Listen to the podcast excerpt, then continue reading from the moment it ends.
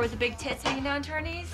Maybe I'll choke the chicken, purge my snorkel all over them flappy ass tits. Good, we'll have a good fucking time. I will. I hope she likes cripples. Bitch, I will crawl over there and I will skull fuck the shit out of you. Oh, I'll get the crutches for you.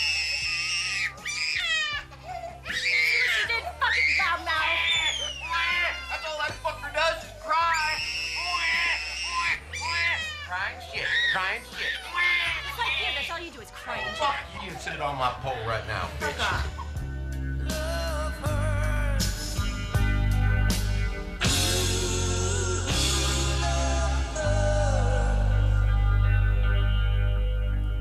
By the mid 2000s, a new subgenre had begun to dominate mainstream horror. Though arguably an extension of splatter and slasher films, the term torture porn entered the cinematic lexicon as a way to describe a wave of ultra violent and gory movies that were steadily gaining in popularity. Though the term was reductive of many of the movies produced during this time, series such as Hostel and Saw, with their extended sequences of human suffering and gore, were labeled as torture porn. One filmmaker who was also thrown into this blood red category was Rob Zombie. Zombie's first two films, House of a Thousand Corpses and The Devil's Rejects, are arguably torture porn, but they also feel like throwbacks to the splatter era of the 70s. Zombie's love of classic horror was clearly evident in his first two movies, so when the time came for the inevitable reboot of the Halloween franchise, Rob Zombie seemed like the perfect person to guide the classic series into the future. However, Unlike many of the directors who have taken the reins of a Halloween movie, Zombie did not try to emulate the feel of the original. Instead, he brought his own brand of violent, grimy horror to the series, and he ended up making a movie that feels like Halloween only in very superficial ways. Was Rob Zombie successful in paying tribute to John Carpenter's masterpiece while making the movie his own? Would the movie be better or worse if it was completely separated from the Halloween franchise? Find out tonight as we discuss the 2007 reboot Rob Zombie's Halloween here on The Last Theater.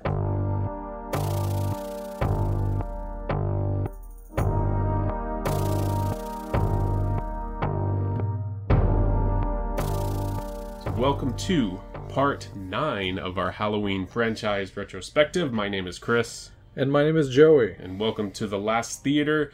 If this is your first episode of the Last Theater, go over to cnjradio.com, listen to all of the Halloween franchise reviews and commentaries because we have kind of given context for the entire series. It's interesting looking back at each movie.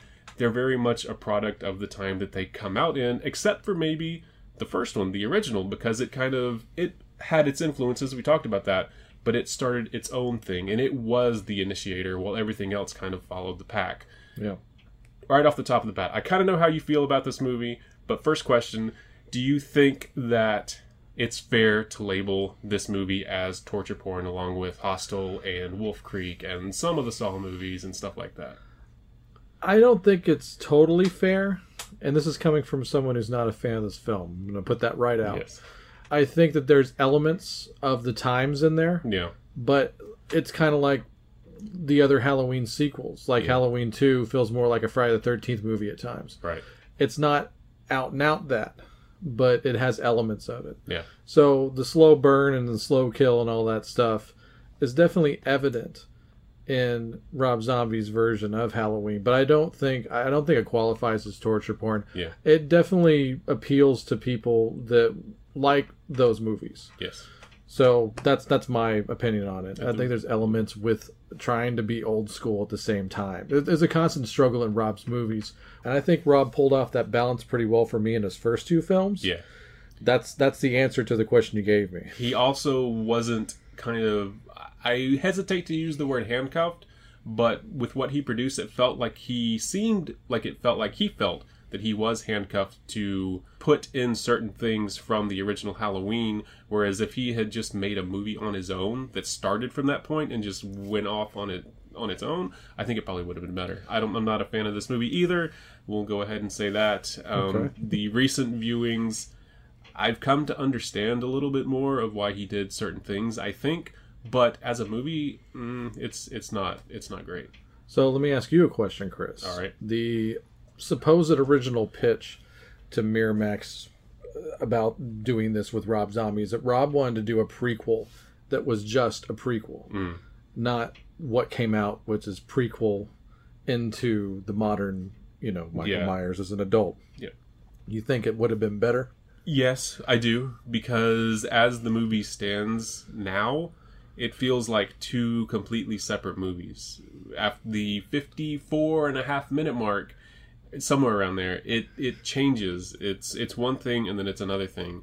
And like I was saying, the first half feels like a Rob Zombie movie. It does. It's populated almost exclusively by garbage people, with one exception, maybe two. And the second half of the movie is an imitation of the original Halloween. With, but then he does go off into his own because the style of horror is so different that Rob Zombie brings to it, which is fine. It works for him in some of his movies. I'm not a fan of all of his movies, No, but his either. first two at the time when this came out in 2007, I was a huge fan of Rob Zombie. Yeah, and exactly. That's what I wanted to bring up before we get too involved in Rob Zombie's Halloween. Is I don't know if I was prepared more for a movie than this at the Yeah. time. I really I followed everything about this, Mm-hmm. and this is going to lead into you know is the build better than the actual thing? Right. uh, talk about that in party culture. So it's like that. I read articles upon articles online, print, what have you, uh, knowing he was doing this. I'm like, this is a perfect idea. Yeah. Uh, as a music fan, I equate this with the Van Halen 3 album. I was actually excited for Gary Cherone to be the new singer for Van Halen. Yeah. And most people know how that turned out. but I was so on board, and I thought this is a new beginning, it's a new birth, and I was ready for it. Right. So, uh, man, and like just going on IMDb every now and then and be like, who's in the movie? Reading the cast. I was super excited. And I was super pumped that he was using all of his friends. I didn't Yeah. care at the time. Right. Uh, so, you know, and uh, Malcolm McDowell is Loomis. Oh my God, okay. Yeah. Donald Pleasence is dead. But I was like, man, that seems like a really good choice. Right. And appar- so I, I bought my ticket. I was first showing on opening. It was like a Labor Day weekend or something. Okay. I was there for the first show on the first day on Friday at my local theater. Man, I sat there and I sat there and I sat there and I I didn't I wasn't enjoying myself. Yeah.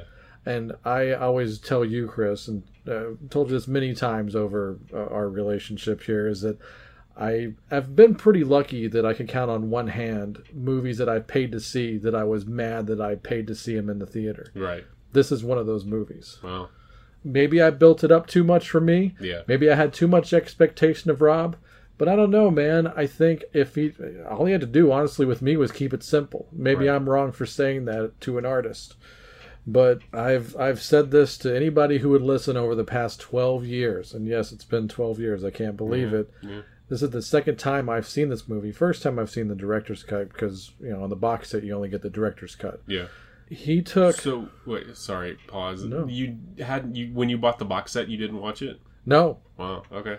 I watched. I actually watched Halloween two, Rob Zombie's Halloween two, for the first time ever Wow. upon purchasing the box set. Okay. So there's that. Sorry. Yeah. No. Continue. No, no, no. Uh, you have to stop me. I'm going to rant a lot during this Sure. episode. And for those of you who aren't fans of me, I'm sorry. You're going to hate this episode. you took a great character like Michael Myers, Yeah. who I'm going to say thank you, good night after this. this character is so good and has been so good. And I'm, I'm kind of leading in, into you here, Chris. Okay. What is the best thing about the original Michael Myers character? You didn't know anything about him. You didn't know where he was coming from. You didn't know what he would. You didn't know what he would do because you knew nothing about him. Exactly. Yeah. Watching this film, you learn everything about him. Yeah. And you know what? I didn't like what I saw. Yeah. I mean, and I, I, I, I know, I know Rob's bit. He's a he's a one of those serial killer fanatics. Probably not as much as Jonathan Davis is, but I know he's a Manson guy, Yeah. and, and he's fascinated with those things. And then He whatever. actually, um, I listened to the commentary on. oh, oh, you so did. I've seen this movie like four times now. Oh my god, But um, brave man. not to get you off track, but talking no, no. about Manson, there's a scene. It was cut from the movie, I think, but in the deleted scenes, I watched some of those too. Oh, He he recreated one of the shots that he remembered as a kid of Manson being taken into jail. He recreated that with Loomis. I think it was no one of the cops taking my kid Michael into the psychiatric hospital for the first time. Oh, okay. So yeah, clearly a, a serial killer. I don't know what you would. Like, Yeah, Manson. Manson's a psychotic cult leader. He's Yeah. not a serial killer, quote unquote, but he was responsible for a lot of deaths. Yeah, yeah. So he's that. That's why people are fascinated by him because of that whole thing. Yeah. So Is- but yeah, he Rob Zombie took this character and turned him into a regular ass serial killer. yeah,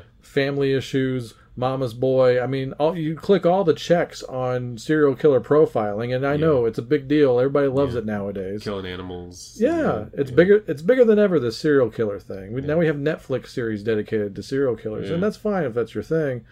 Uh, I think that's a little, eh, you know, that's my Yeah. opinion. To be like that obsessed with it. However, he took this guy, and the best thing about him is the unknown. That shot where he pins Bob against the kitchen pantry or whatever that is, Yeah. the wall, and then he turns his head. That famous shot, and that is the mystery. What's going through his mind? Yeah, is he exactly. processing this? All the Uh-huh. stuff. Clearly, this version of Michael Myers processes everything. Yeah. And I actually get way beyond the mask. Yeah. And if that was his goal, then he achieved it. Because when the mask is on him later Mm-hmm. on, I just see that little kid. And that's the thing. I was going to say that when you were talking about him looking and not knowing what's going on through his head. Yeah, exactly. That's scary.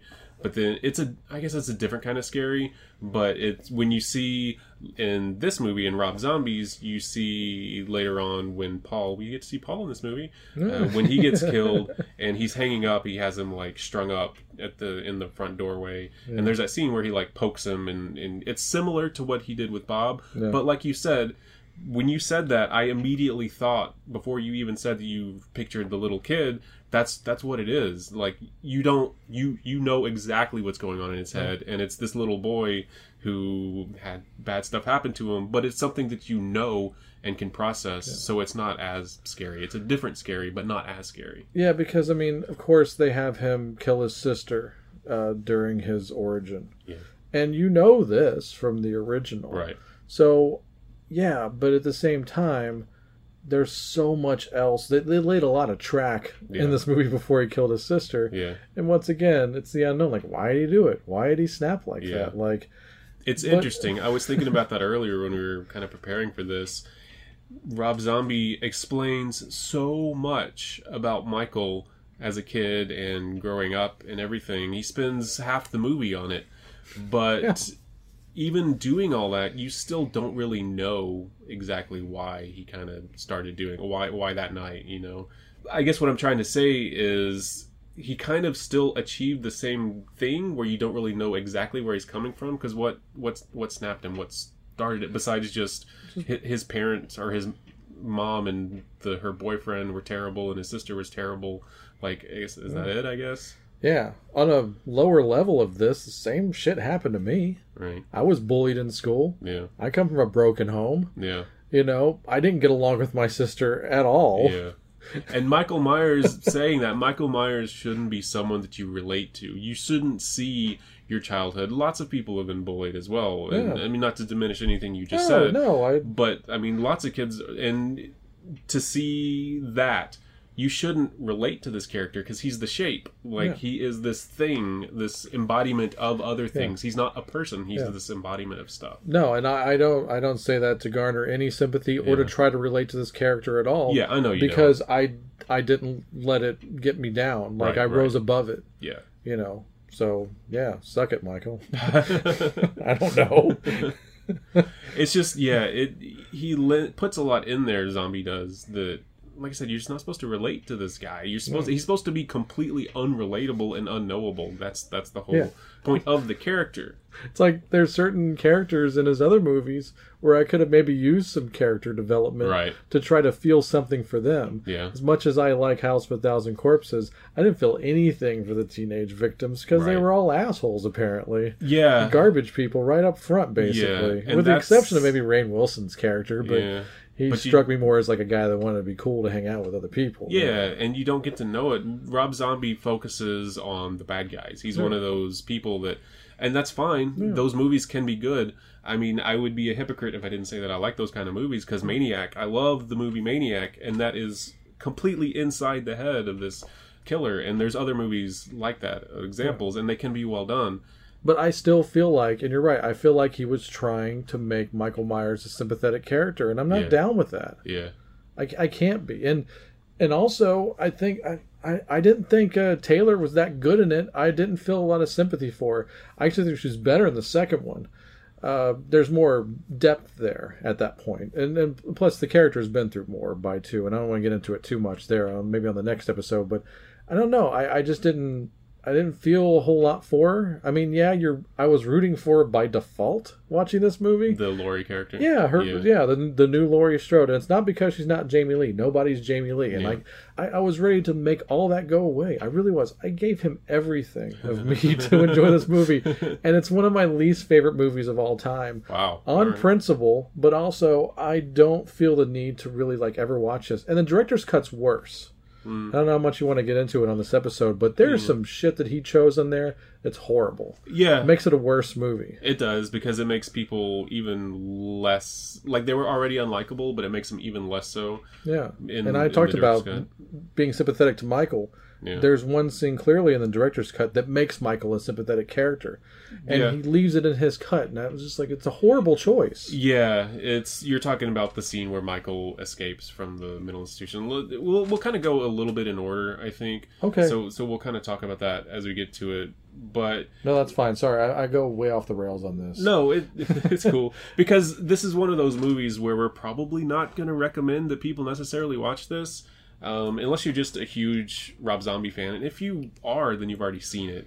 But Right. um, so- Not even if you're a Malcolm McDowell fan. I mean, Yeah, God, he I- wasn't great in it. And to me, like as much as Laurie, we didn't get to know. She didn't appear in the movie until like 55 minutes into the director's cut. Yeah. Uh, I timed it when I was in the theater watching it. I was watching it and I didn't see Laurie, and I still didn't see Laurie. And so I got out my my phone, which I don't do in theaters. Don't do that at home or in theaters, please, because I hate it when people do that. But I had it kind of hidden Yeah. at my side as I was looking at it because I wanted to know how long it was going to be before she showed up, and it was like it was like 54 minutes or something, and that was a theatrical cut as well. So we didn't get to know her. Uh, Rob Zombie even said in the commentary, like it's very emblematic of the problem that he kept repeating anytime we would see Laurie babysitting. That he said, I felt like Laurie was too far out of the film, so I had to put the scene in there to remind people of her, basically. so clearly he didn't write anything to try to develop her. Uh, so it's clear the movie is about Michael Myers. As a Halloween movie, that's not a Halloween movie, you know? Yeah, I just in the way that Loomis shares the movie with the shape in the original. Yeah. I just feel like Malcolm McDowell at the end of the day, and I'll, I may even ex- expand upon this in part two. Just a bad choice for Loomis. Yeah. Uh, he he chews the scenery. He does. He, he his acting style is very big and bombastic, and he kind of dominates every scene he's in. And by the time we get to part two, he'll ruin that character to no end. Yeah, Like unforgivable. it's it's terrible because we talked about it. The Doctor Loomis character in the original was one of those characters that I mean, arguably he was the lead, and more than that, he was his fear was palpable, and that was what helped make us scared as Michael was getting to Laurie. Yeah. Loomis knew what was going on, and so he was terrified for her before she even started screaming. As much as I don't like the Michael character in this movie, I hate the Loomis character in this movie because he's arrogant, he's selfish, he's every kind of like checkbox for a Rob Zombie character is in this Loomis character. He's just a terrible person and he doesn't really have any redeeming value. In the director's cut, he kind of he I mean he does go after to save Laurie, but it also feels selfish at the same time when Yeah. he does it. Yeah, and before we even know anything about what he's going to become later, Yeah. it's just it's very matter of factly. Yeah. Like this is going to make me look bad. Yeah. Like that's what that's the point I get across. Even when he's about to quit Michael when he's a kid, Yeah. he's just like, "Man, you're making me look bad. I can't cure you." Like that's really what he gets at. yeah so so en- encompassing the first part of the film we meet michael and his family there's that opening scene in the kitchen where it's just people are screaming at each other. It's uh, Sheri Moon Zombie plays Deborah, course, Deborah, his mother, hmm. and William Forsythe plays her boyfriend, and they're just screaming at each other. Every I think every character drops an f bomb in this movie. Yeah. Every single one. So he And we're not even that prudish, but when it's so obvious and you notice it, that's not good. Yeah, I mean, I don't care. Yeah. Cuss all you want. Yeah. But I th- to me, it just shows a lack of like voice for these different characters. Not everybody talks like that, but everybody talks like that in these movies. Yeah. and, and there's so much stunt casting in this movie, as I Um, call it. Yeah. I mean, and I and just disclaimer, I love all of Rob Zombie's regulars. I love those guys. Yeah. I uh, all the way down to Tom Towles. You know, we got Leslie Easterbrook. Love Ken Foree. He's the man. Forsythe's awesome. I don't even mind Sheri. People bag on Sheri, but she's she's got personality. It's it works in most cases. She's a good horror movie star. There you go. Eh, and- But in you know, Brad Dourif seemed like stunt casting, and you know, to a, to a degree on the surface, Yeah. seeing it on paper, I was like, oh, okay. But he is such a great actor. Yeah. He just he's a he's a true chameleon. There's only very few true chameleons in the history of cinema. Yeah. Like Gary Oldman used to be one. Yeah. He was awesome when he was. Right, yeah. I- don't get me wrong, but he- yeah, Yeah. he he was. Yeah. Uh, people like that. Brad Dourif is so freaking good, and Yeah. but yeah, when he's actually like a physical presence on screen, and Yeah. no disrespect to Chucky, I mean he's perfect Yeah. for that too. He, he's great in anything. That's Yeah. what I'm getting at, Yeah, yeah, and he's yeah. the only yeah, him and Annie's character played by Danielle Harris. Mm-hmm. Are the only standouts in these two movies, in my Yeah. opinion. That's Yeah. it. That's freaking it. Yeah. That that's bad when you got a cast of a hundred right. you got two good ones that pull it off that Yeah. when i see you on screen i want to see more of them Right. and they're supposed to be secondary characters Yeah. But if, in my opinion if anybody ran away with those two movies it's those two people i'll say it over and over I would agree. Yeah, absolutely. I'm glad that Annie survived through this one to make it to the second one. Yeah. Although her role in the second one is very thankless for the most part. She's Yeah. just kind of a, a sounding board for Laurie in that one. yeah But we'll talk about that when we get there. i want to talk about that one more because i kind of hate it less but it's there's also a lot to hate in that one too for different reasons It's a it's a tough watch, and I I hated it more on the initial watch, but on this one I think it's softened a little. Hmm. But like I said, we'll get to that. So yeah, we're talking about the the movie itself. If you haven't seen it, of course, we said the first fifty some odd minutes is just Michael growing up. He has a terrible time at home. He has a terrible time at school. There's a bully. Everybody's been bullied in their lives. He has a bully, and the principal is mean to him, and he ends up murdering the bully um, early in the movie. yeah I mean, after after he's either killed a bunch of animals or taken photos of a bunch of animals which Yeah, i don't know how you both, i don't know how you develop non-polaroids of animals at that age but uh, you know he gets around i guess Yeah, hey michael's smarter than we give him credit for once again somebody taught him how to drive.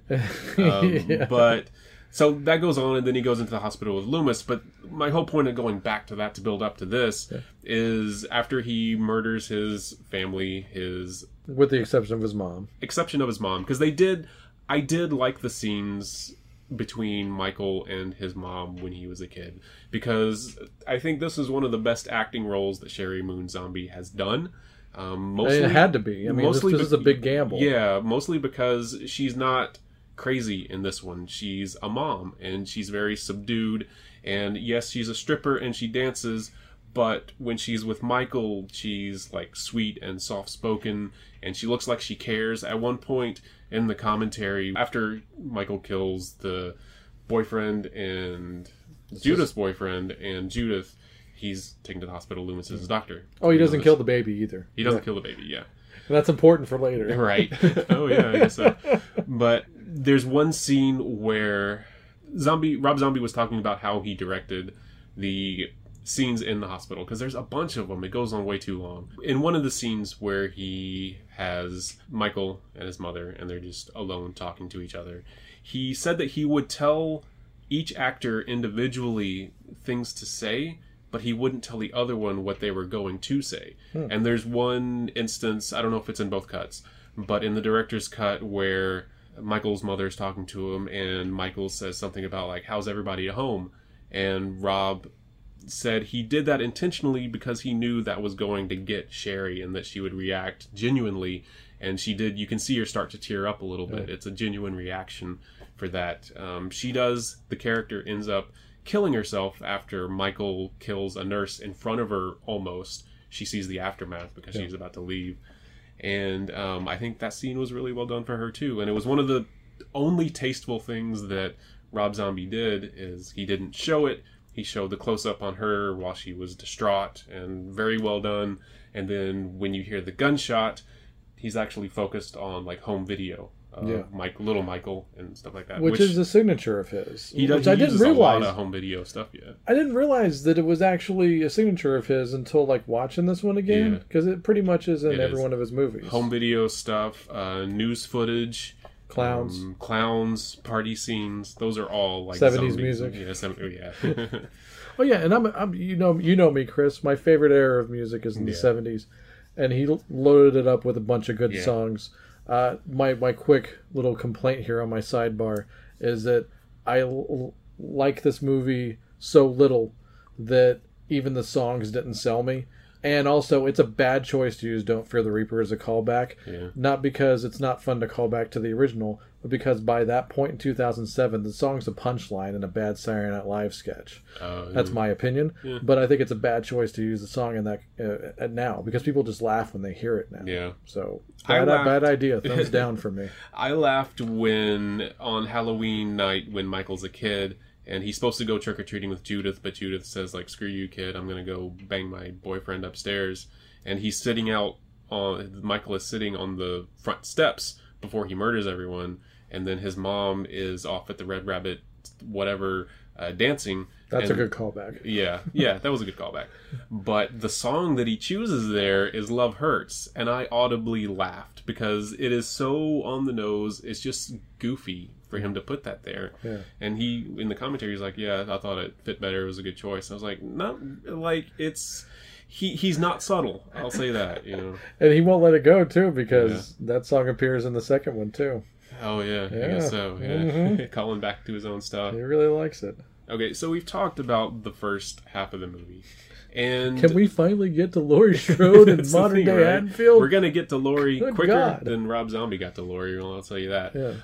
I so things. Oh, uh, oh, by the way, bef- before we get to that, Chris, uh, I, it's kind of important for me to note that the original part of that takes place like in what, probably about 1981 or so, or probably around there. yeah. So it is updated for modern. So Yeah. the the modern part here is 2007, which is where the film assume, takes yeah. place. So that's something uh, just in case. Since the original is 63 to Yeah, 78, I figured sure. it's worth noting. So. Yeah, and I mean it makes sense. Zombie was saying that he intentionally didn't date it.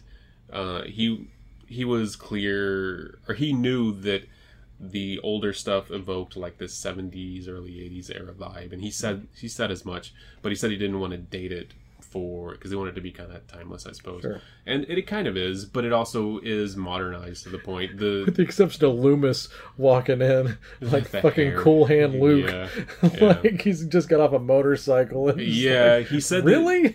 Zombie said in the commentary that he had to play it down because they had some kind of music in on that on those shots of him walking down the hallway as well when he's like brushing his long hair back and he said it was like Superfly walking down the hallway so we had to kind of tone it down a bit but it's still like it's weird it, it's this hero shot of Dr. Loomis it's just real odd I guess it works for the character because he's such kind of an arrogant douche like Dr. Loomis not to the rescue. right yeah it's just I don't know it's disappointing Yeah.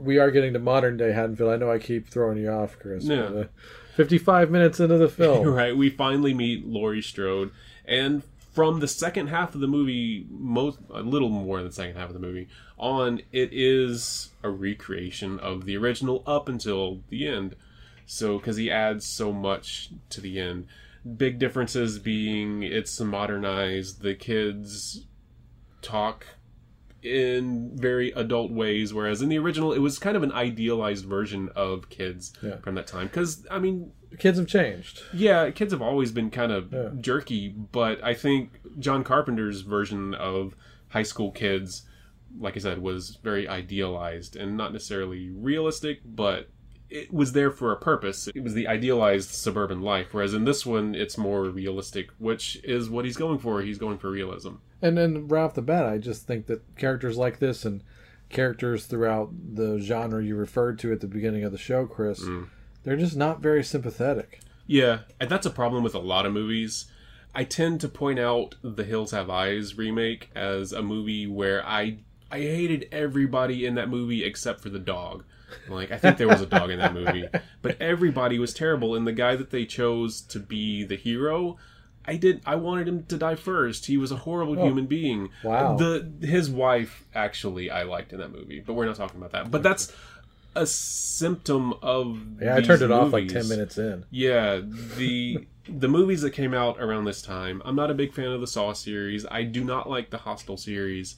It's hard for me to get into some of these movies. I guess I have to turn off that side of my brain that's looking for a sympathetic lead. The humanity. right? I like a few of those movies. Yeah. Uh, we've talked about this too, but I do too. But yeah, it's I like some of the Eli stuff. Uh, Yeah. but you know, it's I really have to be in a certain mood, and I, I probably have to be in a Yeah. fuck everybody mood Right. to even remotely get into these again. and it's it's just it's selective. I know that I'm being selective when I do that because I like older movies. I like I said, I like Maniac. I like some of the like gore Japanese movies that have no great Yeah. people in them. So And Rob's defense that he's always said in interviews since then, Yeah. uh, and he, I've not seen him put it too much on the studio, so I don't think he had the interference that he's claiming. yeah, I think he does that to maybe, you know, kind of put a little fire out with some Yeah. fans that just tell him flat out that he ruined the franchise. You'll find tons of videos out there on YouTube telling you that. And I, once again, I like Rob Zombie. Yeah. I think he's a true artist. He's he's proof of never giving up. He is kind of the American dream. yeah. This guy Yeah. was failing for years, and he never gave up on his band, and he finally made it. And Right. you know the whole thing. He even met Sheri when he was nothing, hmm and that's why they work. And you know he's kind of he calls his own shots. He has amazing stage show, great ticket. I recommend going to see him live. So I like almost everything about him, Yeah. but a lot of his movies lately, not so much at all. And Yeah. it's just and I know I keep going in circles, but it just I just don't think he knows how to write. He, he's he's hit a few characters that are really interesting, and mostly Right. it's the three from his initial movies. Yeah. But man, I think that Danny Trejo's character was interesting. yeah, In and that and that was one of the two non-garbage people Yeah. you were referring to in the first half. Right? Who was the other one? The uh, well, uh, Michael's mom. Oh, Deborah, okay, She's not a garbage yeah. person. Yeah, that's true. She's she's definitely aloof, and obviously she didn't. She loves Michael though, and she cares about him. She doesn't care enough about him to get him out of that situation, the Right. life. It- but It's a little pick and choosy. Yeah. Like she loves him unconditionally. yeah, but not enough to probably teach him right from wrong over Right. these years, and that's obvious, yeah, you know. So free spiritish can have its drawbacks, I guess. So Yeah. that's probably that's the lesson I learned from it, at least. and from watching the entire movie a couple times, the Myers family, there is a sickness that is in the family. It infects all of the members of that family, which we see at different points throughout the movie. It does make sense for his movie that she would have this kind of duplicity about her, where she loves him unconditionally, but she's not taking care of him in maybe the way that she could if she were in a better situation. Yeah. Uh, and then the William Forsythe character is just garbage dude. Yeah, I mean, it within a minute, like you- automatically screaming at the wife in front Yeah. of the baby. yeah, and also alluding to incest. I mean, we're right off the bat with Yeah. that. Well, he's not related to Judith. So. I understand, but it's just it's it's all it's all Yeah. bad. It's all Yeah. horrible. So it's yeah. So And he did such a. There was so much cool depth in his like Sheriff Wydell character, and it's just like I I could go on and on about how great that was. yeah. Where he's not the bad guy and he's not the good guy, and it's it's Right. it's it's a really well fleshed out, thought out character Right. that I think he had a lot to do with. Yeah. So we'll talk about that maybe later. Yeah. The I think one of the big problems is Rob Zombie does put a lot of characters in his movies, and this one we talked about the stunt casting, but there's just so many characters that take up so much space and time in the movie that none of them can really be fully developed to uh, an extent that would make you care about them. You care about some of them because you recognize them. I like the Ken Foree character because it's Ken Foree and he's awesome and he's fun to watch. And the minute he steps onto that screen, he's like yelling and he's super happy, and then he goes and like poops for a while and and he gets killed while he's doing that. Yeah. So it's it's but I only care about that because it's Ken Foree. Yeah, yeah. And how much better could the movie have been? We were talking about the Danny Trejo character. Yeah. If they'd have used him a bit more, Yeah. followed him a bit more, a little less Loomis, a little more him, Yeah. because after a while, he is the one that cares for Michael. Yeah. And we already felt bad for him when Yeah. Michael killed him. Yes, Yeah. I, I want to spoil the crap out of this movie.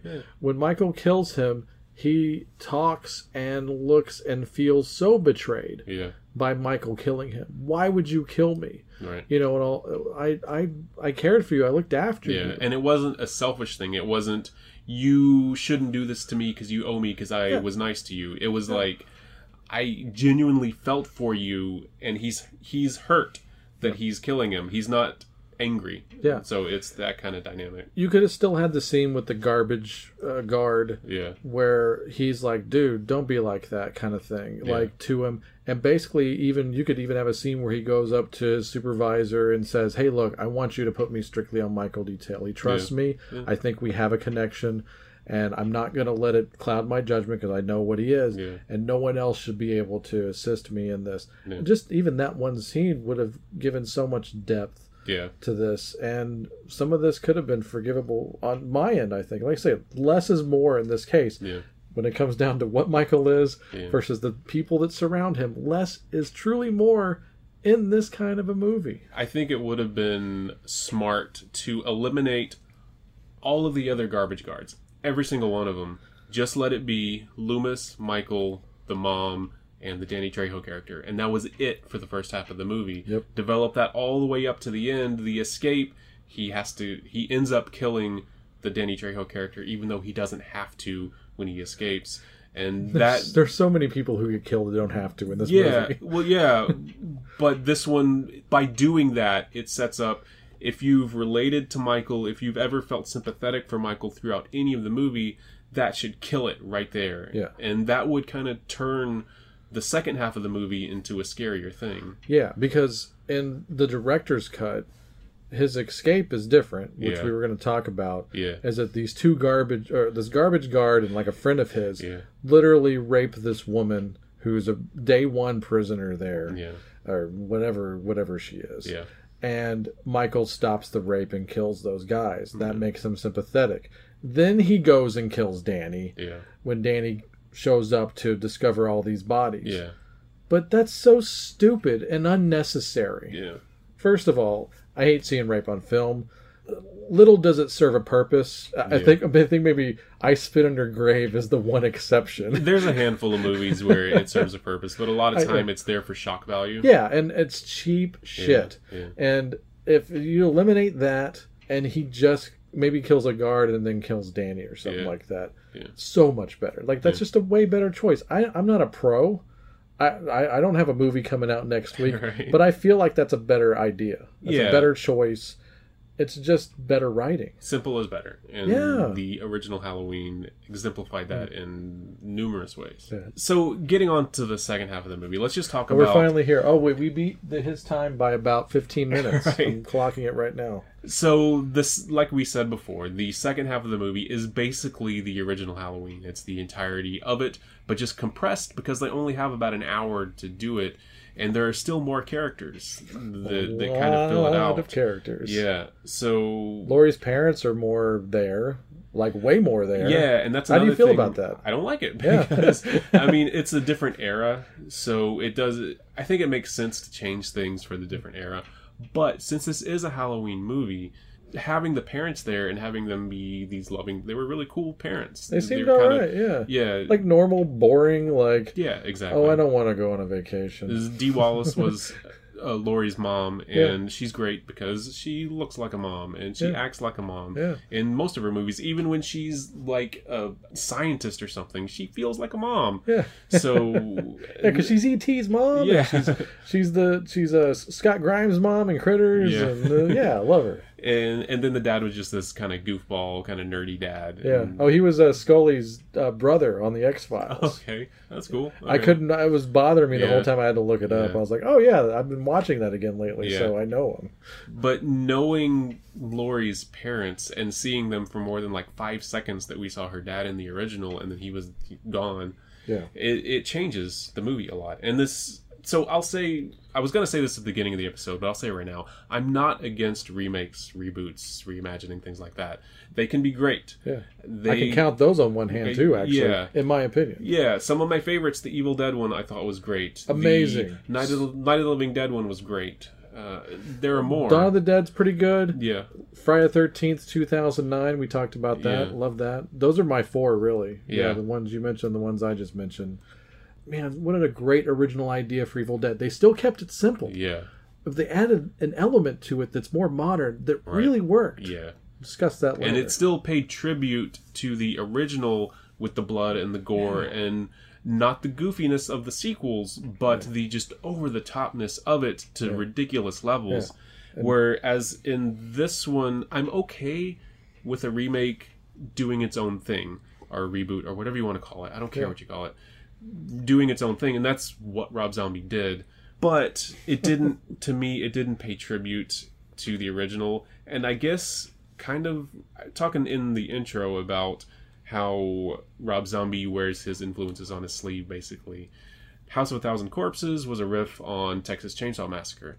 And texas chainsaw massacre is such a different movie than halloween that you should have maybe seen some like a disconnect there between that hmm. and that yeah. but I don't know. It's And I was like, once again, this is the reason why I was so hopeful because House of a Thousand Corpses into Devil's Rejects. yeah, And they're, they're so s- different. They're so night and day. Yeah. And I was like, man, what a cool thing for him to do to make this Yeah. like a 70s road movie with horror elements. Yeah. It felt like The Hills Have Eyes or something like like one of those old ass 70s like exploitation horror Yeah. like just so cool, man. Yeah. Like I was like, good for you, dude. Yeah. And even the wipes are different. Like everything's different about it. Yeah. You just have the same characters yeah, you know, and it, you know, years apart in filming, of course, even mm. more so than people realize. Right.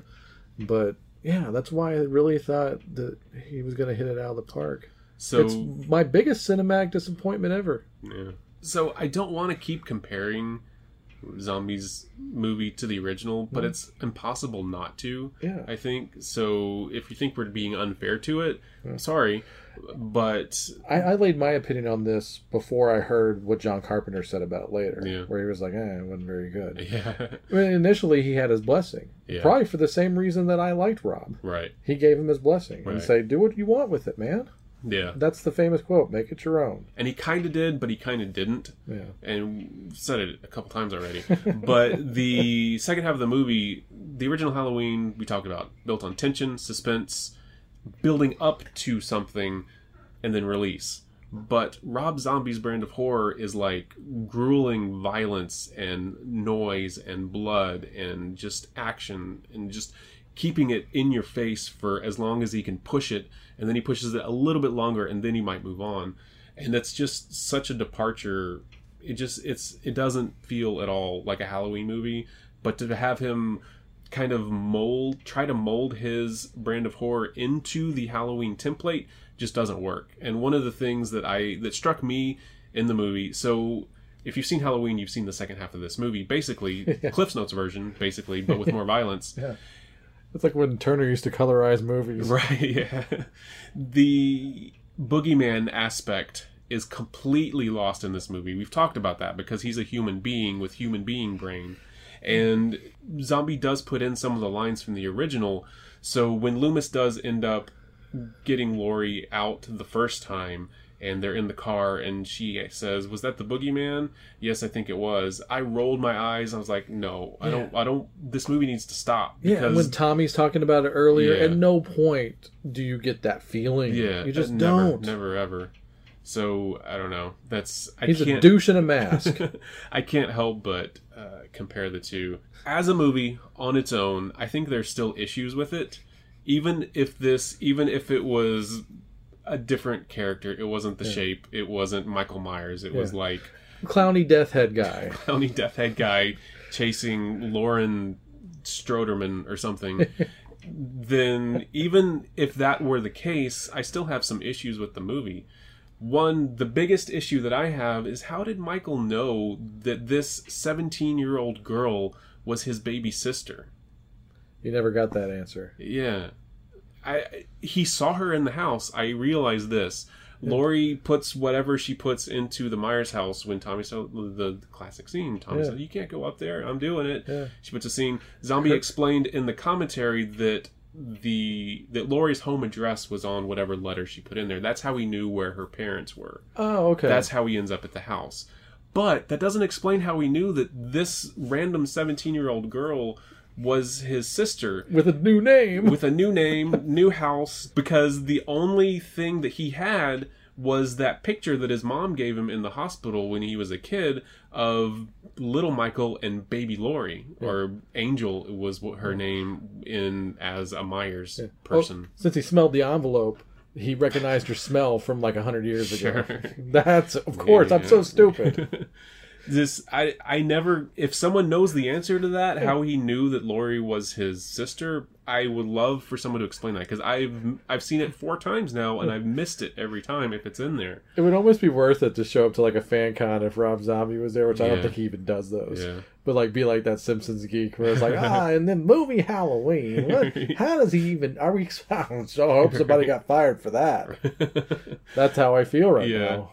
up to a point you can think that he's just following Laurie and it's just this big coincidence. But in the I don't know if it's in both versions but in the one we watched when he's killing Laurie's parents he shows the, the mom a picture of Laurie. He like holds it up before he breaks her neck. And then at the end of the movie or towards the end when he has Lori he doesn't kill her. He's not there to kill her. He never he doesn't really he does try to kill her afterwards hmm. but initially he doesn't try to kill her at all. He just wants to take her away. He takes her back to the myers house takes her to the basement. We know that he knows that he's her brother because he pulls out that picture hands it to her takes off his mask and like kneels down before her he drops his knife. Yeah. so what i don't know what his plan is. Rob zombie said he left it ambiguous on purpose so you don't know what his plan really is at that point. He's a kid. Kids do stuff that they don't know what they're doing. So it makes sense sort of in the in that it doesn't make sense. Clearly Laurie you're rubbing your head now. Clearly Laurie doesn't know and she shouldn't know that Michael is her brother or that this hmm. is Michael or who this thing in front of her is. Because she's not going to discover it until two thirds of the way through the next film. yeah which yeah all that tracks. But I, I just I don't know. I, I do need that explanation. Yeah. if you're gonna explain everything else the biggest plot point of the movie that is the motivation for arguably well definitely your main character needs to be at least touched upon one more thing and I'll get off of this, mm-hmm. but adding to the point that in no point did I see where Michael would know that Laurie is his sister. The only thing that I could try to think of is that somehow, for some reason, Loomis had told Michael about Laurie, but that's not the case, and we know this because Sheriff Meeker, in this confession thing that feels wedged into the movie just because he had to explain something, says that he took the baby when Deborah, Michael's mom, killed herself. He took the baby away and did not put her into the system really. Yeah, yeah. He well he I guess he did because there's a cut scene where Loomis goes to an adoption agency to try to find out Oh. where the baby Laurie is. But you could still like you know forge the signatures and all that and Yeah. make it legal, you Yeah. know, for those p- parents, those friends of his. the thing with that is, even in that cut scene, the woman at the desk, who happens to be Adrienne Barbeau, Oh. she was cut out of the movie. wow, She refused. yeah, swamp thing. yeah. She refuses to give Loomis any information. So 100% Loomis does not know about Laurie at all. So until the second movie, when we Until he realize his book deal, you got Well, money, yeah. can bribe her now. Yeah, well, because I mean, he finds out during the course of the movie, but it's after Michael's already chasing sure, Laurie. sure, yeah. Until the second movie, where there's the mystical connection between the brother and sister, that's not anywhere in this movie. There is no mysticism whatsoever in Rob Zombie's first Halloween movie. So there's no way he knew it. That's a problem. That above anything else, even if you like the movie, that's Yeah, you, um, that's you a- still refuse to say plot hole. Is a- it a plot hole? yeah. Yeah, all right. We're going on record. If no one can It's because it's an overused term. It is, but that is the ex- that's a good example of a plot hole because unless someone can explain it to me, there's no way he would know it. Okay. The end. Yeah, I'm I'm tapping out too. uh, four breasts, four four to six. You know that this is how I feel about this movie. Is that I I kind of dropped the ball on it. There's at least six. Six. Okay. Does that include Sheri? She didn't get naked. She didn't. Oh, she didn't get. But that's that's kind of a rarity. Judith, Linda, Annie. Oh, Judith. I forgot about Yeah. Judith. Thank you, sir. Okay, six breasts. See, this is how much I love this movie. Is that I don't even care about your breasts.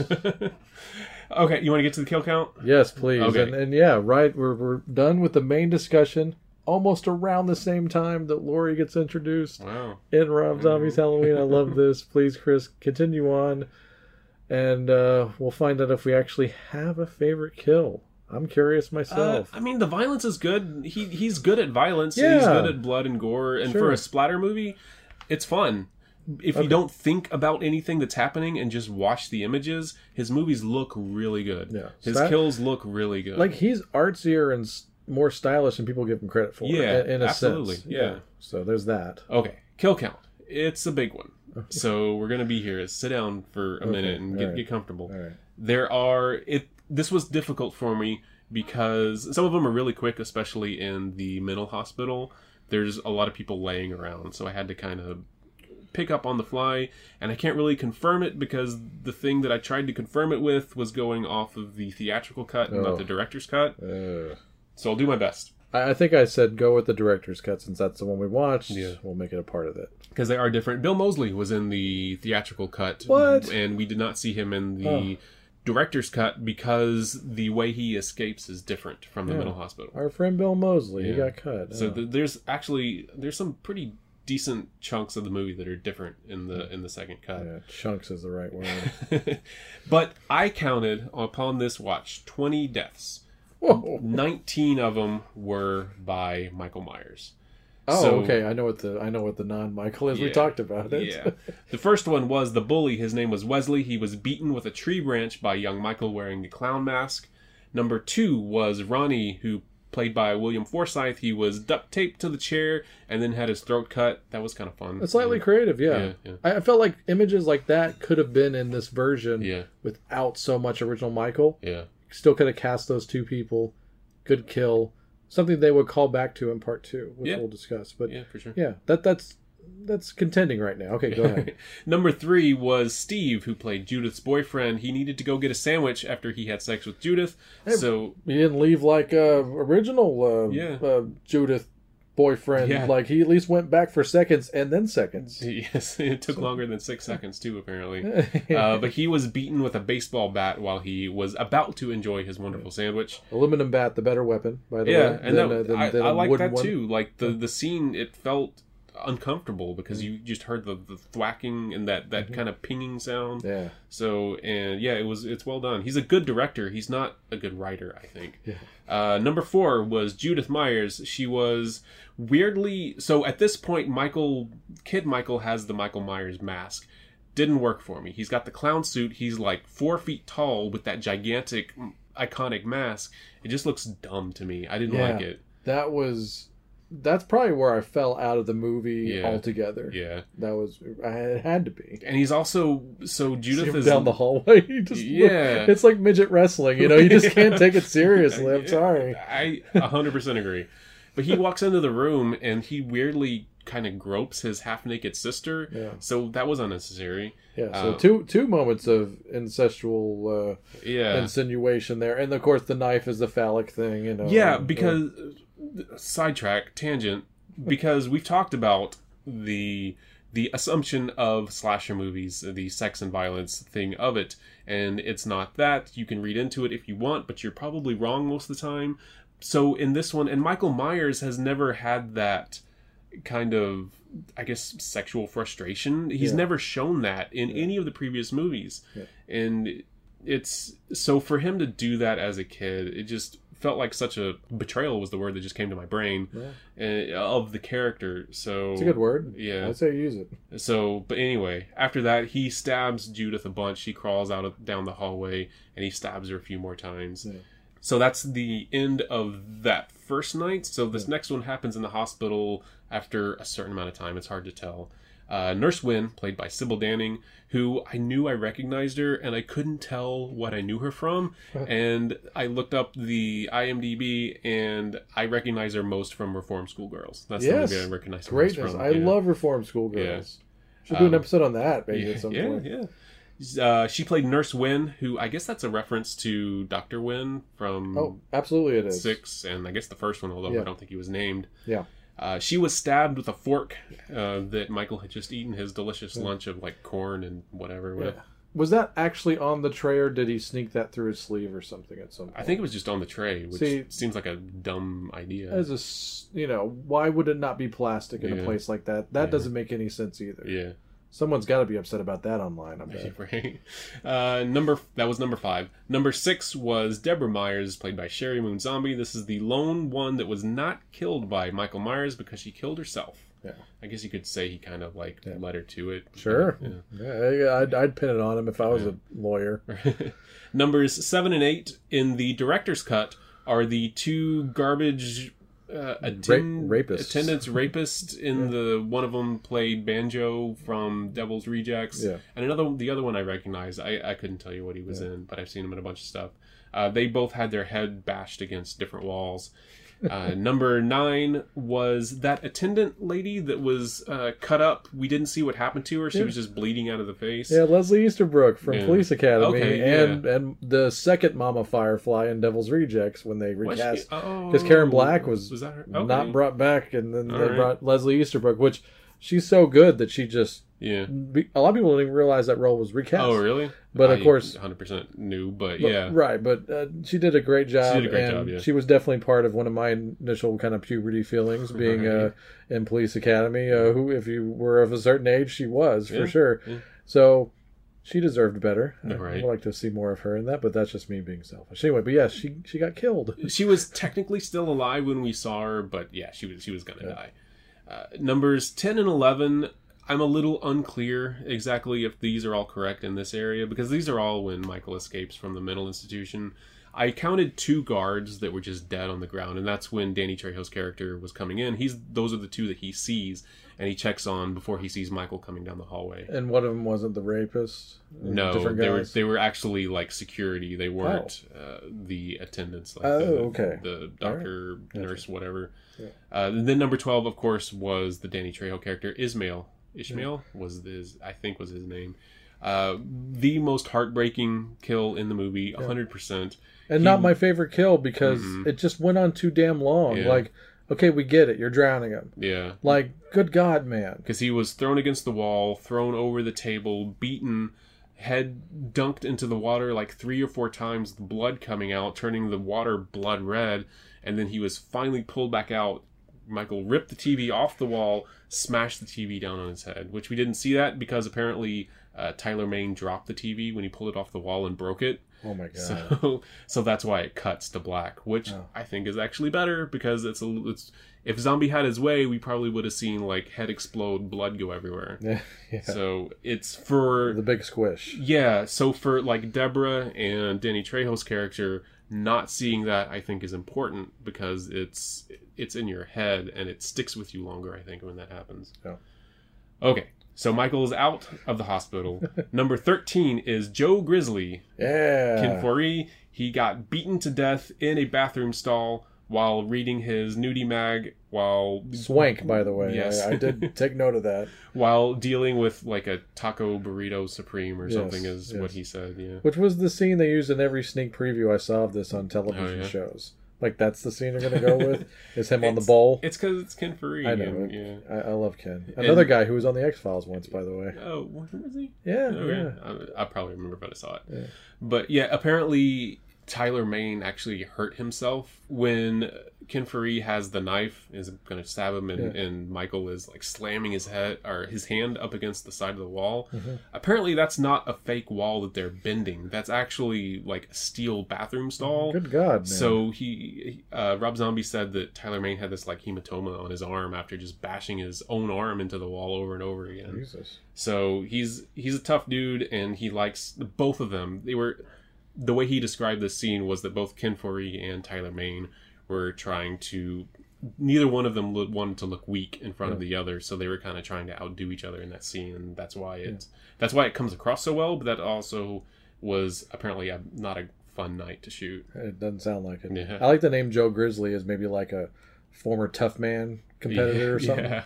I feel like that's maybe Yeah. his rep. Ended up driving trucks because that's all he can do. Yeah, yeah, why not? All right, so we're finally into the original Halloween at this point. The most of the rest of these, well, I guess half of the rest of these are kind of from the original. The next one is Bob. He was stabbed up against a wall, not in the kitchen. He was on the second floor landing, but that happened. Number 15 was Linda. Michael does walk into the room with the, the ghost sheet and the glasses on, Yep. and he actually hands her a beer this time. Yeah. Um, what a payoff. yes, but Linda gets There's no old telephones. Right. Linda gets way more nude in this movie than in the original movie. We see everything, and she gets choked to death just standing in front of him. Sure. And then there's there is that kind of neat uh, shot. Again, Rob Zombie's good with imagery, where he's carrying Linda down the hallway. Just it's it's that is a frightening scene because Tyler Mane is a giant human being, Yeah. and the actress who plays Linda, she doesn't look like she's small. She's a tall lady, but just seeing her in his arms, just like completely defenseless and dead, Yeah. like it's it's an unnerving scene. It's a good way to be creative while calling back to the original. Yeah, yeah. Wow, something positive. Number 16 was Laurie's dad. This one kind of made me laugh just because it kind of came out of nowhere. Laurie's dad was on the porch after Laurie had taken off with uh, Annie. Uh, it was a little bit after that, I think. He was going to. Apparently, there was a longer scene where he and Michael had some exchange of words because he thought it was a trick or treater. Which, how do you mistake this like eight foot dude? He's not eight feet, Yeah. but It's like six, dude. six, eight, I Something think, like or something that, like that. Yeah. But in the director's cut, probably in the theatrical too, he, it looks like he just gets punched. It's, just, it's like real quick. It almost looks fake in a way. But Is that I- where he like slams the door and then the music stops? yeah, uh, Very- I don't remember if the music stops. But, yeah. There's something like that in that movie, or Yeah. the next one I can't remember. What a, that uh, that immediately reminded me of Texas Chainsaw Massacre. Yeah, but this whole scene with him killing the next one up, number seventeen, death number seventeen was Laurie's mom. Uh, her neck was broken. This whole scene is pretty um, disturbing as well because it's a home invasion, and the way he shoots it, Michael is, like I said, he's a huge dude, but he's so quick. And when he punches the dad like super fast and then he slams the door, it does kind of feel like that you were talking about. And then when he goes inside and they have no idea what's going on, like what is happening, and he mm-hmm. just overwhelms them. And apparently there was more to this scene, Oh, I'm sure. but he didn't he couldn't find a place to put it because Michael had to be somewhere else like really quickly. But like Oswald. yeah. but when he slams Laurie's mom into the glass table and like pulls her up and she's like bleeding and she's pleading with him like she has no idea what's happening, but she sees that he's just picked up a picture of her daughter. And so she's more worried about that at this point when she notices that. Yeah. It's it's pretty heartbreaking too. Because she's a good actress. Yeah, exactly. You actually get that out of her. Yeah. Uh, conveyed her emotion, and all that stuff. so. Yes. Number 18, Annie's boyfriend Paul showed up in this movie. He did not show up in the original, but he shows up here only to get killed before anything can really happen with Annie. Oh, he got he got decent. He got about three quarters of his- he for, for a Halloween on. movie. Yeah, okay. Like he got about three quarters done. He was getting close. That's all I'm gonna say. Annie did not get killed. She got beaten up real bad and bloodied and dragged across the floor and she was almost dead, but she did not die in this movie, so she is not number 19. Number 19 is one of the police officers that goes into the the Doyle house after Laurie and Tommy and Lindsay have called the cops. He gets stabbed up against that glass door and his face smushes up against it and blood squirts out. That's right. And then the 20th and final death in the movie is the other cop. oh, He gets okay. knocked in the back. All right. So, arguably, okay, so this is the end, and I do need to say this before we get out of here because it kind of pertains to the kill count. uh, depending on how you want to look at it.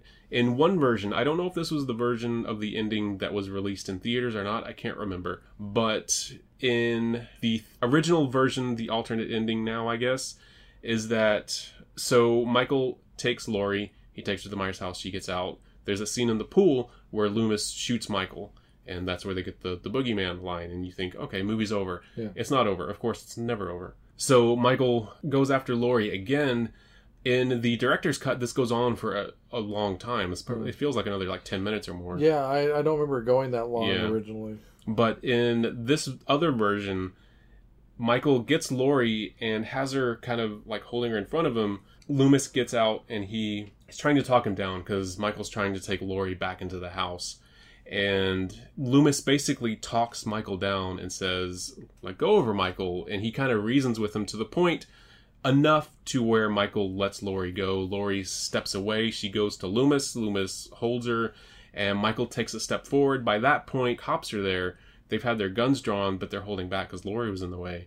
When they see Michael take one step forward, everyone opens fire, hmm. and Michael is shot multiple times, a la the ending of, say, part four, when he gets shot like a hundred times. He looks like he's dead, and that's how the movie ends. There's nothing after that. So he could possibly be the 21st death. In the director's cut, so as you know, that didn't really happen the same way. Laurie does go back into the house and she goes into the walls. Yeah. And then Michael starts kind of stalking her through the house. But the stalking section is very short because Rob Zombie doesn't like for stuff not to be happening. Action to be happening, I should say. So Which for a '70s guy, it's Yeah. it's a weird choice. yeah. So Laurie ends up going into the ceiling, and then that's when Michael has the two by four that he's bashing the ceiling with. It goes on and on and on and Yeah. on, and there's stuff falling everywhere, and it's loud, and there's screaming now, and she Laurie actually falls through the ceiling on Yeah. the other side. And then Tom Hanks and Shelley Long show up. Right. um, so eventually, long story long, Michael goes in there. They're on the second floor. She falls into Judith's room, actually. Michael rushes Laurie and they end up going out over the balcony onto the floor where the actress that did that apparently got hurt real bad. Yeah. Uh, he, he didn't really go into detail in the commentary, but he said that they had to go to the hospital Yeah. for that, for something. and that's why that goes to black. But that's a great choice. Yeah. Once again, because they, they both kind of get concussed, Yeah. or at least that's the idea you you feel watching it. Yeah. So whenever it comes back from black, they you don't know how maybe they both got knocked out and they and but Laurie got up first. Michael is still out of it, and Laurie picks up. She had Loomis's gun at this point. I forgot to say that because Loomis went into the house too. He got his head crushed, but he didn't die. Yeah. Uh, Unfortunately, yeah. so wish it would have happened. we'll talk Lo- about that on the next one. right. But Laurie has the gun and she's pointing it. She's on Michael's chest and she's pointing it at his head. Laurie's like a mask of blood at this point, or half mask, and mm. she's pulls the trigger. It doesn't fire. Pulls the trigger. She keeps doing it until she finds a bullet. When the bullet, you don't Okay. see where Michael got shot, Yeah. but you see this like geyser of blood. All so now Laurie's face is completely red. Yeah. She drops the gun, screams like as long as she possibly can. She's a great the- screamer, by the way. While the lights are going and the police are arriving at that point, we can tell, but the focus is just on Laurie as she's screaming, and that's where the movie ends. Yeah. So in that one too, you could think that Michael would be dead if this had been the only movie. Yeah. But of course, we know that it's not. He didn't. And so that will be in the next episode. I just needed to explain both of those because Michael is a potential death in both of them. Right. But you can't kill him. It's in his contract. Right, yeah, that's true. but so I think the ending there is kind of sums up the entirety of Rob Zombie's movie. It's Laurie screaming 100% drenched in blood, and that's kind of what this movie is. It's kind of how I felt leaving the theater. So if you like Rob Zombie's movies, you might like it. If you don't like Halloween, you might like it. Uh, I think that's the best way I can Yeah. put it. If you think 70s pacing is boring, Right. then you might like it. Yeah. Does this make more sense than 6 or does it not? Uh, I guess anything makes more sense than 6. except for the biggest thing where we don't know how Yeah. he knows. yeah, exactly. I, I feel like that's almost more unforgivable Yeah. than 6 cuz 6 is not uh, set in any kind of reality. I The the theatrical cut of six makes less sense because it's just like, huh? yeah. hey, look, you, you show all these shots in the original. Let's just show some shots, Right, and then the credits roll. Right. That's all you got to do, guys. Yeah. Okay, let's please let's get out of here. All right. Well, look forward to the next episode of the Halloween franchise retrospective when we cover Halloween 2 by Rob Zombie from 2009. I have some things to say about it that I don't know if they'll surprise anyone. I hated this movie when I watched it. I hated it. But I have good things to say about it in per- certain spots. I've got two positive things to say about it, so tune in. Find out what we didn't hate in Halloween 2 next time on the franchise retrospective of Halloween as we work our way to Halloween with the big wrap up released on October 31st. You will find that on cnjradio.com as well as all the other CNJ Radio family of podcasts, of course, Spotify, Apple Podcasts, wherever you listen. Go check us out there. And on the last episode, we will be doing what we did on the Friday the Thirteenth franchise: is do our favorites, rank them Yes. uh, individually. Yes. We're going to rank box office. We're going to rank uh, one of the critics' list, probably IMDb. Yeah. And if you have your own, send them in. If you get them in before Halloween, I'll read it. How about that? Yeah. Favorite death from this one? Uh, Forsythe. Forsythe. It's it's the most. Uh, it's the biggest payoff, I think. Like honestly, yeah. yeah, it's it's the most satisfying death, if if I if I may. Uh, yeah, just the the execution of it all, and he deserved it. Fine. That's what this movie tells me is that, you know, we should just not feel any kind of emotion about killing Right. things. Yeah, I'm gonna go just to be different because I think you made a very good choice with that one. I'm gonna go with Linda just because of the image that I said of the aftermath. So, Okay, sounds good. All right, see you guys on the next one. bye.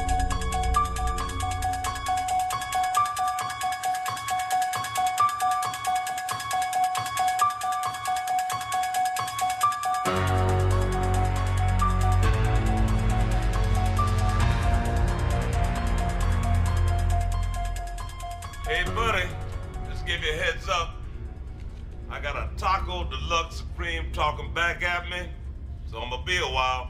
So, do you mind waiting somewhere else and let me pass this beast in peace?